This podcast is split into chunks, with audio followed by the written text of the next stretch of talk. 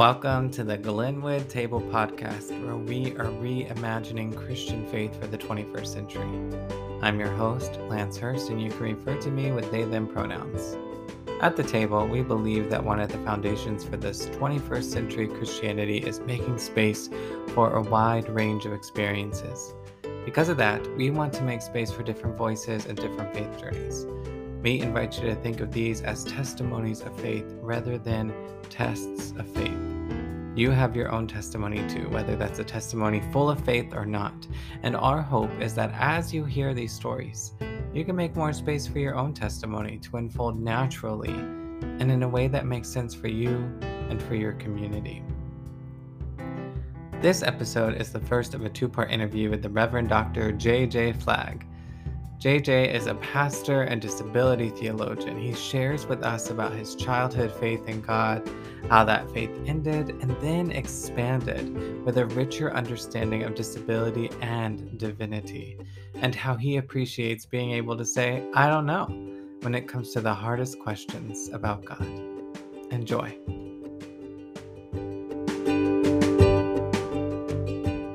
JJ, thank you so much for joining us today on the podcast. And I wonder if you could just start off by giving us a little introduction to who you are.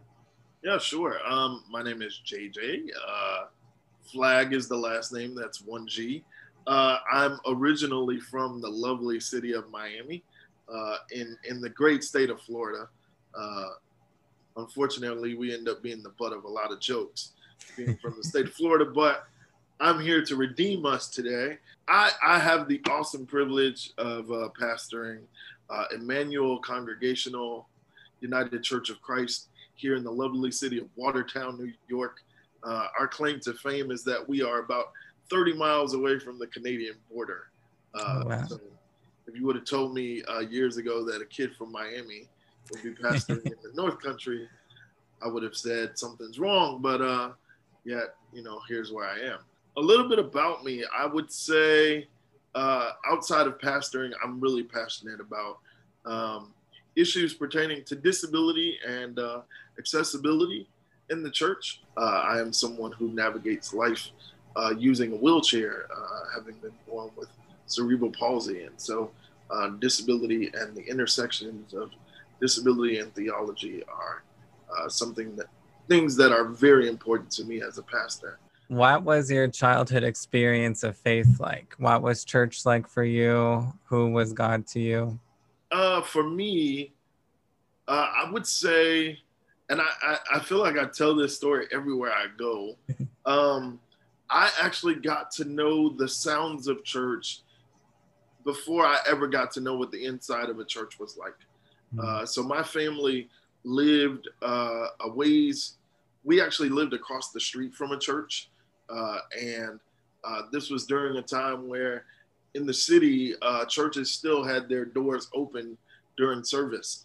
And so I could hear the choir singing, uh, the people clapping and shouting during service, and the preacher, uh, who was very boisterous and uh, demonstrative, at least it sounded like they were very demonstrative. And so that kind of spurred this curiosity in me to know what was going on uh, inside of the walls. And uh, so I begged my parents to let me go to church.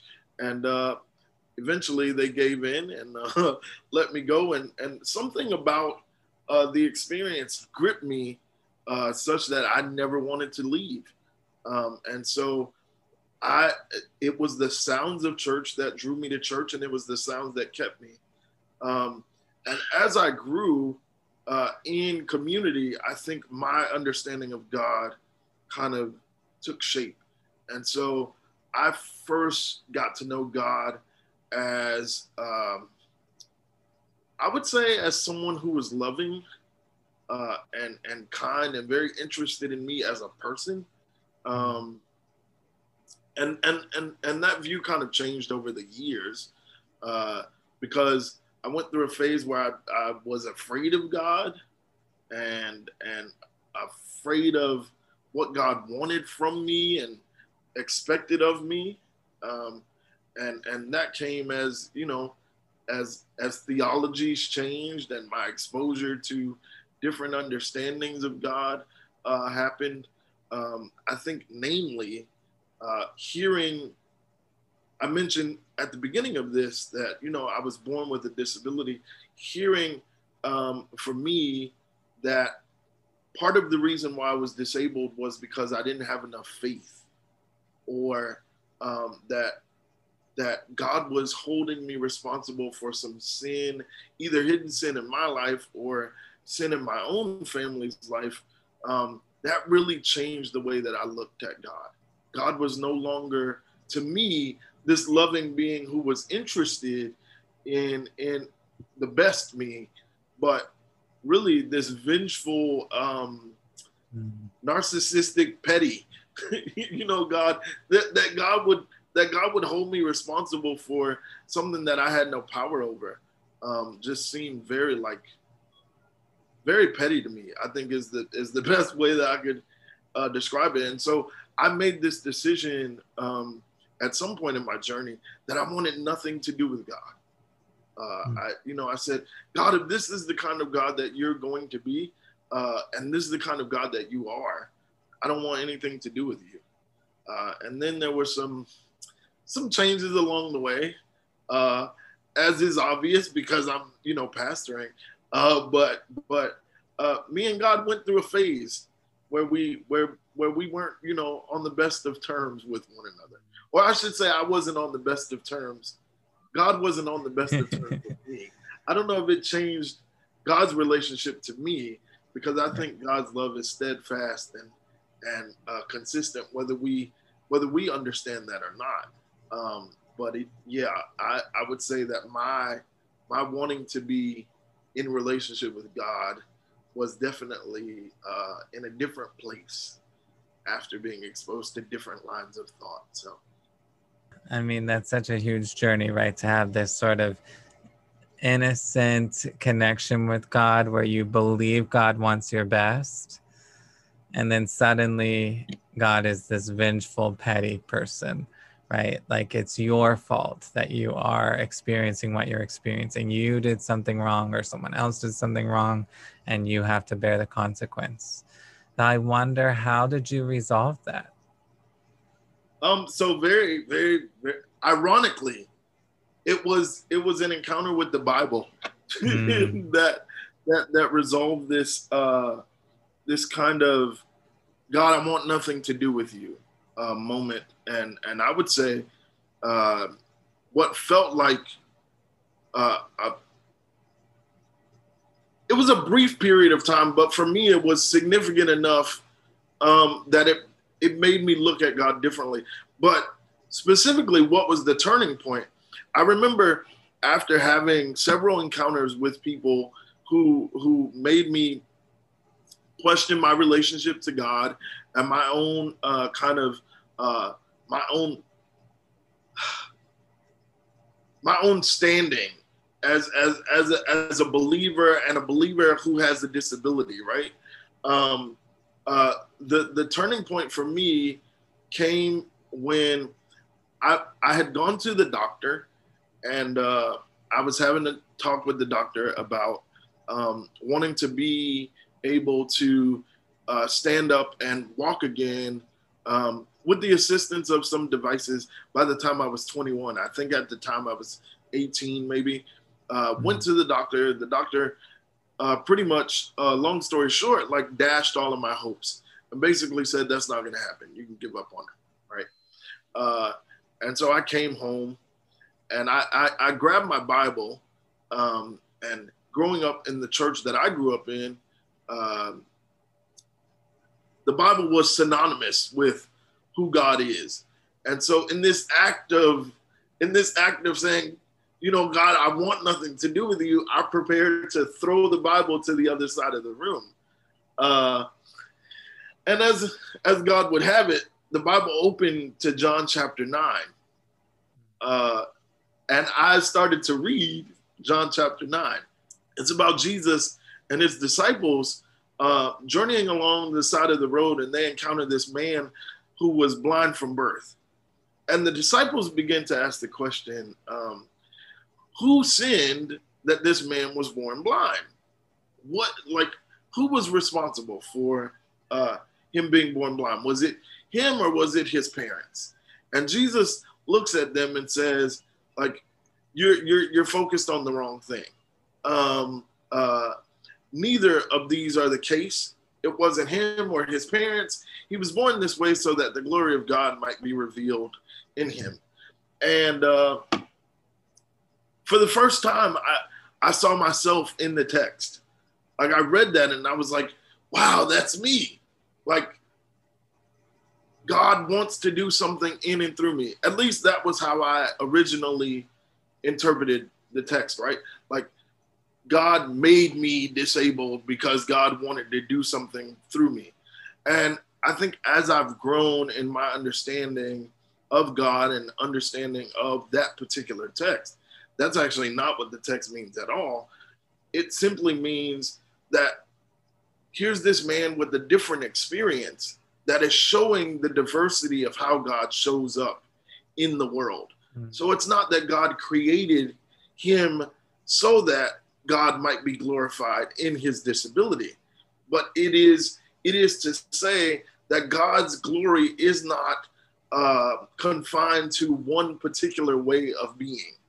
Um, and so, in that, I, I would say that my understanding of God and my relationship to God completely changed and has continued to change as I have grown in being able to see God uh, expressed through many people in many different ways, in many different embodiments. Um, and so that, I mean, that really is the core of my my ministry work is to to help people lean into the way that God might be glorified in them being their most authentic self. Yeah, that's such an important shift in the way you view that oh, text, oh, right? Definitely. yeah. Even though the first one still, like the first reading that you had of the text still helped you yeah. and helped you embrace yourself, right? Yeah. And helped you repair relationship with God, find a way for God to be, you know, for you to feel like God was okay with you. Yeah. But I can hear, I mean, the difference that I hear in one is like, you're still not perfect so god is going to show up in a special way right so somehow filling in the gap or something yeah. and then in the the second reading is like no we're all different we all have different bodies right yeah. we're all on this spectrum of able-bodiedness versus not being able-bodied right? And it's not an either or binary in the strict sense always right? It's more i mean my understanding is thinking of it more as spectrum right? And being able to recognize that differences along the spectrum. Yeah. And i think and i think that's what's beautiful about the second the second uh, understanding or the second reading of the text. It blows up this binary idea. Um, right. Uh, right. and i think that's one thing that i'm the most grateful for um, because we we tend to think about god as an either or you know uh, black or white you know just just very straight uh, line on this side of the fence or the other. And uh, this particular text takes all of that and just throws it in the air. It's like mm-hmm. none of mm-hmm. that. you know, yeah. um, I, I love to tell people my my favorite my favorite translation of that particular text uh, comes from the Message Bible. And I mm-hmm. know that, you know, seminarians and, and people who are academics will hear this and say, oh my gosh, I cannot believe that he said that. Um, but Eugene Peterson's paraphrase of this verse is so beautiful to me. It goes something like this The disciples asked the question, uh, Who sinned uh, that this man was born blind? And, and, and Eugene Peterson says that Jesus's response is look instead for what God can do. That our our perspective is so tied to what what can't this person do uh, and Eugene Peterson says that the whole reason why this happened is so that the, the, the disciples learn to look instead for what God can do. And so that's that's the way that I had to start looking at my own my own life as a person with a disability and then my interaction with other people with disabilities. How do we push people to look instead for what God can do and not be bound by what they see as a limitation? And so to to that point, I have to give uh, major props to uh, my congregation for looking instead for what God can do. Uh, when they when they encountered um, a man who is black and in a wheelchair, uh, um, something that they had never encountered as a pastor, and being willing to say, "Yes, we see something in you that is is is worth um, taking a chance on, and and leaning into the God in you." Uh, and, and leaning into the God in you and your ability to lead us uh, to follow um, the Spirit and and God at work in whatever way that that you know fleshes out.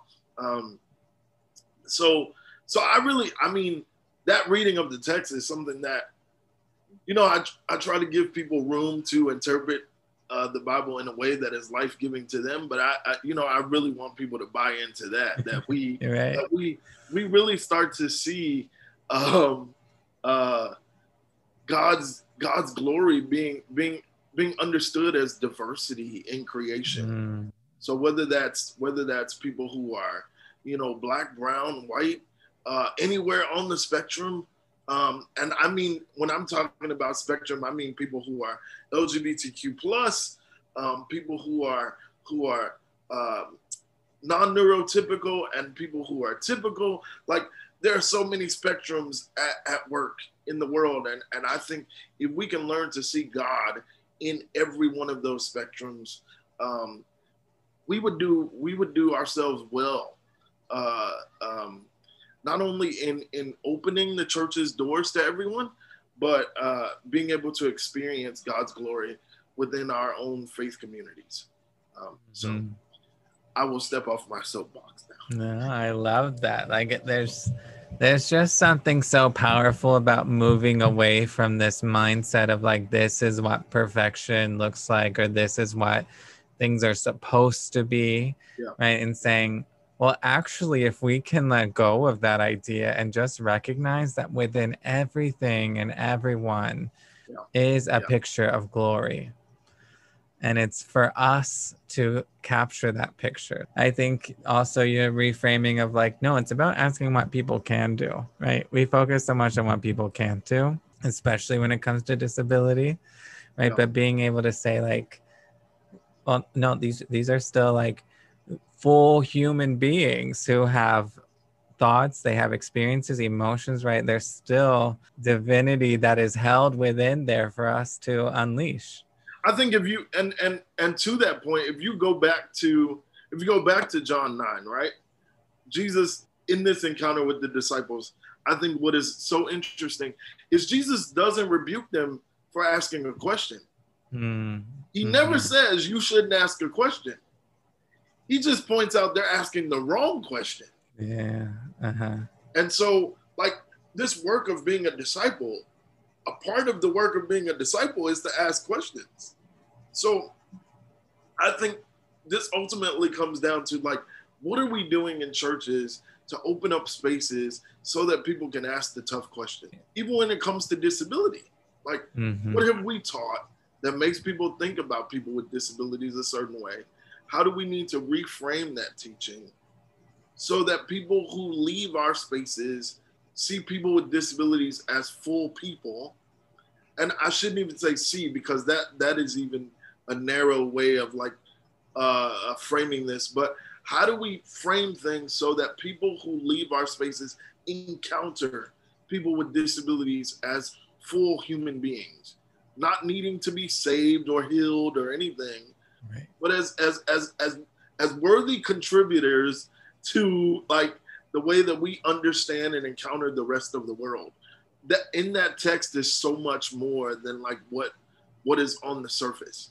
I think it's a masterclass on what it means to be inclusive of all mm. people. Uh, because Jesus never once makes the disciples feel like crap because of their curiosity, mm. but he hmm. reframes their curiosity and says, right. if you're curious, let me help you turn that curiosity into something that is going to make a difference. So I wonder, you've come to this point in your life, you're like 18 years old, you're reading the Bible, you have a new interpretation how do you move from that space to becoming pastor? Woo! that was a hell of a journey. I'll tell you that much. There were a lot of bumps and bruises not literally, maybe, uh, maybe, maybe not literally. There were a lot of emotional and spiritual bumps and bruises along the way. I can remember being a part of several ministries where I was like the token guy, you know, the token black guy, the token guy with the disability, and and being so like discouraged by my experience and not really wanting to continue being this token guy over and over and over again. Uh, and finally making it to a point where I had committed to working in the church, but not vocationally pursuing ministry as a pastor. Um, and then God does what God does. I, I found myself in a prayer meeting uh, in the panhandle of Florida, in the back of a Methodist church. And there was this pastor there who didn't know me and I didn't know them. And the pastor said, It's time for you to stop running from God. And I said, I don't know what you're talking about. Leave me alone. Uh, I knew exactly what they were talking about, but I didn't want to hear it at the moment.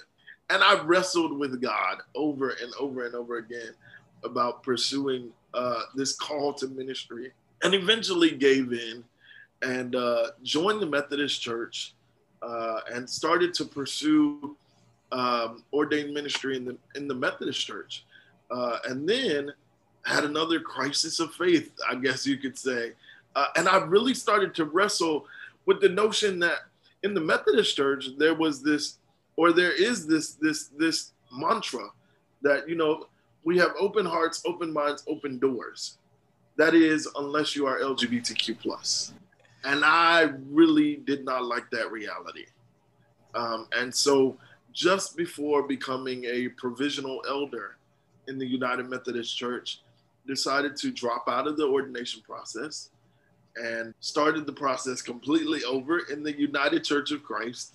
And um, a few years later, became ordained as a as a minister in the United Church of Christ. And so uh, now I'm now I'm pastoring in the United Church of Christ and serve on the serve on the disability ministries uh, board of mm. directors and um, do a bunch of other things uh, within our local association. Uh, I'm on the committee on ministry and a bunch of other stuff. But um, yeah, I went from being, you know, God, I want nothing to do with this, to now, uh, now using this this space and opportunity as a way to say, uh, there were folks who were a part of my journey who didn't mind opening the door for me. And who in a sense um, made ramps and elevators where there were no ramps and elevators for me to get to certain places. And so now i feel like it is a part of my call uh, to do that same work. And so it is no surprise to me when i look back on my journey that i went from seeing this glaring gap uh, of inclusion of people with disabilities in the church and then wrestling with the inclusion of LGBTQ folks because uh, justice work is always intersectional work. Um, and so uh, whether it is whether whether it is opening the door for people with disabilities or opening the door for LGBTQIA plus people to be uh, welcomed into the work of ministry and the life of the church, uh, I think all of those things are intersectional. And so, um, if I can jump back on my soapbox, um, I would say those, those people who are committed to the work of justice have to understand that you cannot get away from the intersections of mm. uh, uh, those those two marginalized groups. And and I and I even wrestle to to say those two marginalized groups because there's so much overlap between the two. Um, so to separate them seems a bit disingenuous. Um, but that's why I am. That's why I am where I am. Um, is really understanding that that that sense of call uh, to the work of justice and inclusion on both sides. So, I wonder, in that journey, where have you felt like people really, really got it and made space for you to belong as you are, rather than felt like you had to be something that they wanted you to be or whatever? I don't know that I've been in any place yet that fully like has allowed me to be me. I would say that being a minister in the United Church of Christ uh, just in general, has been much more freeing uh, than any other space that I've been in. Being a UCC minister has allowed me the freedom to wrestle with my theology. Mm-hmm. Um, I think in other in other spaces I've been in, and this is no this is no like jab against any other denomination, but so many of the other spaces that I've been in, whether it be uh, in my work or uh, as a parishioner or a congregant, there was always this expectation that I'd have things figured out. Mm-hmm. Um, and yet in the UCC, there seems to be this this leaning into wrestling and and being able to be honest and say, I don't really know. And and I thought I knew yesterday, but I don't know today. What I knew yesterday, I no longer know because you know I I think I think about it differently today. Um, th- this notion that God is still speaking to me creates so much freedom because it it it pushes me to listen if God is still speaking, then that means I'm, I've got to listen so that I know what God is saying. I think in, in that sense, being a part of the UCC has allowed me to be my most authentic self because it has allowed me to to, to wrestle the most uh, and mm-hmm. wrestle openly and freely uh, without without fear that I'm going to be uh, perceived a certain way. Thank you so much for listening to this week's episode. Look out for part two in two weeks when we hear the rest of JJ's interview. And that's right, in order to slow down our schedules, we'll be shifting to a bi weekly model for our Friday podcasts. In the meantime, though, you can always connect with us on Facebook and Instagram at Glenwood Table. And if you've enjoyed this podcast, we invite you to subscribe and or leave a review. Because even though we won't be back for another two weeks on Friday, every Tuesday we'll still be releasing our series called The Lectionary in a Human Voice. There you can hear from either Emmy Arnold or myself reading the week's lectionary texts, and we'll continue to bring more interviews to you as we figure out our rhythms. Until next time, remember that you are loved and you are enough.